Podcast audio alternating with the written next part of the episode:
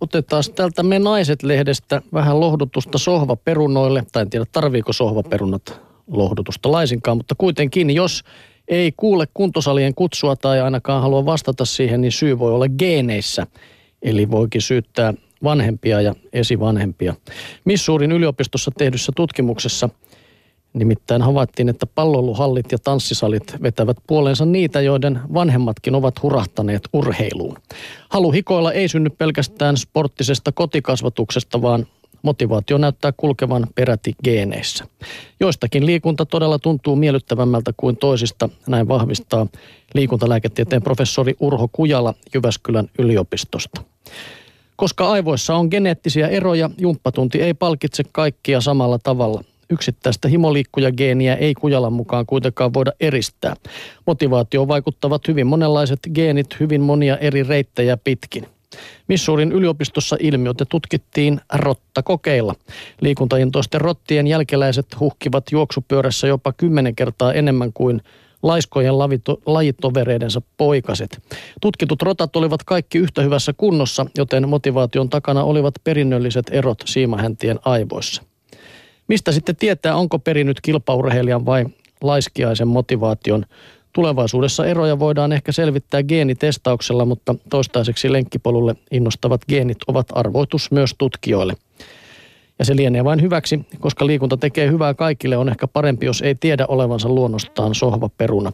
Lisäksi geenit ovat vain pieni osa motivaatiota. Sohvaperunan aivoissa ei siis tapahdu geenimutaatiota, vaikka hän yhtäkkiä hurattaisikin urheilemaan, kirjoittaa Viivi Koivu Me Naiset-lehdessä.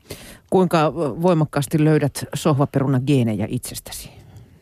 Kyllä niitä kuule aika paljon ta- taitaa olla, että Meinaatko, sillä että puolella olla. puolilta tulee?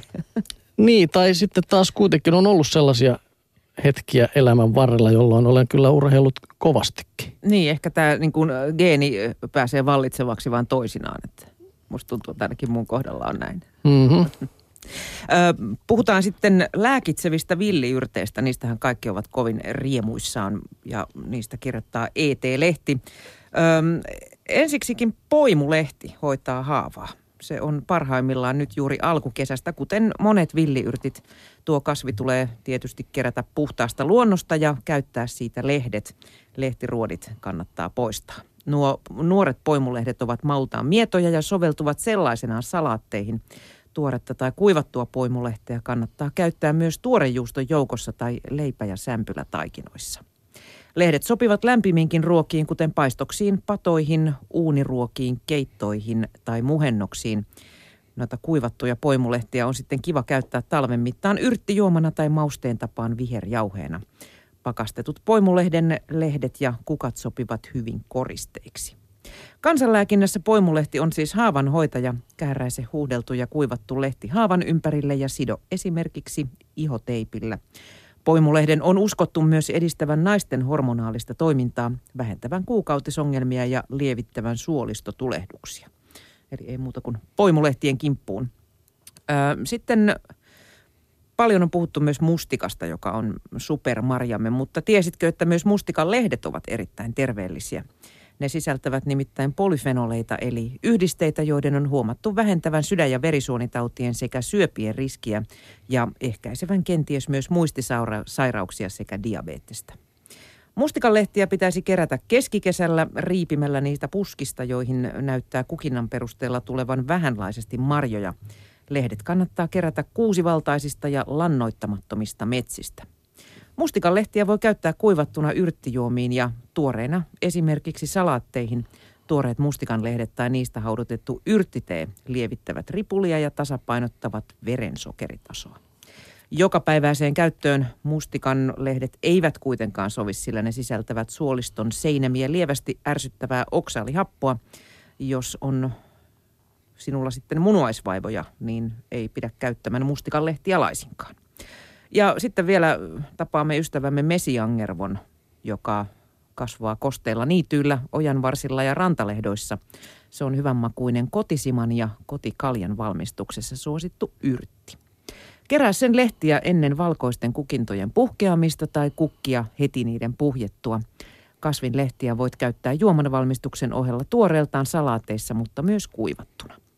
Kansanlääkinnässä mesiangervoa on käytetty kuumetautien, hengitystiesairauksien, moninaisten tulehdustautien, nivelreuman ja ripulin hoidossa. Mesiangervon lehdet sisältävät runsaasti C-vitamiinia. Lisäksi niissä on salisylaatteja, jotka toimivat pieniä, pieninä annoksina ja silloin käytet, tällöin käytettynä luonnon oman kipulääkkeen tavoin. Näin kirjoitti ET-lehdessä toiminnanjohtaja Simo Moisio Arktiset aromit rystä. No mutta otetaan tähän vielä muutama kasvikunnan edustaja sitten, jotka kotilääkärilehden mukaan auttaa allergiaan ja nämä eivät sitten tämmöiset lääkkeet väsytä. Porkkana nimittäin on sellainen, että se vaikuttaa immuunijärjestelmän toimintaan allergisia reaktioita hillitsevästi. Eli karotenoidi on ja beta-karoteeni, ne on ne aineet. Ja porkkanoiden lisäämisen ruokavalio voi aloittaa hyvissä ajoin ennen siitepölykautta – sitten sipuli, se sisältää runsaasti kversetiiniä, joka on eräänlainen luonnon antihistamiini ja rauhoittaa allergisia oireita. Ja sipuli sisältää myös muita tulehdusta hillitseviä aineita ja sen kirpeät yhdisteet auttavat avaamaan tukkoisia hengitysteitä.